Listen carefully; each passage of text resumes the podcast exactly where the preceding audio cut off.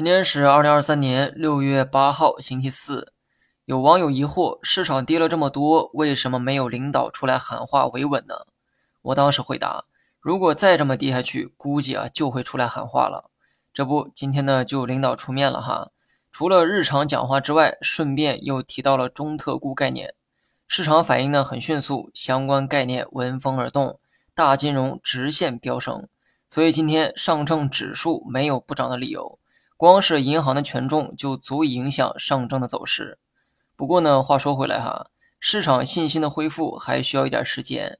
虽然把上证给拖住了，但其他指数和个股就像没人要的孩子一样，任由其哭闹，宣泄着情绪。那么昨天加仓了新能源，有人说新能源还没跌到底，而我想说，这跟我加仓有什么关系吗？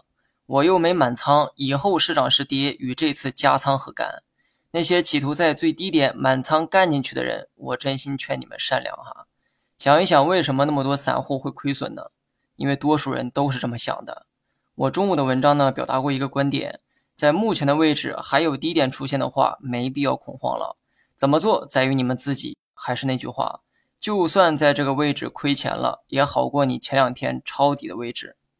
好了，以上全部内容，下期同一时间再见。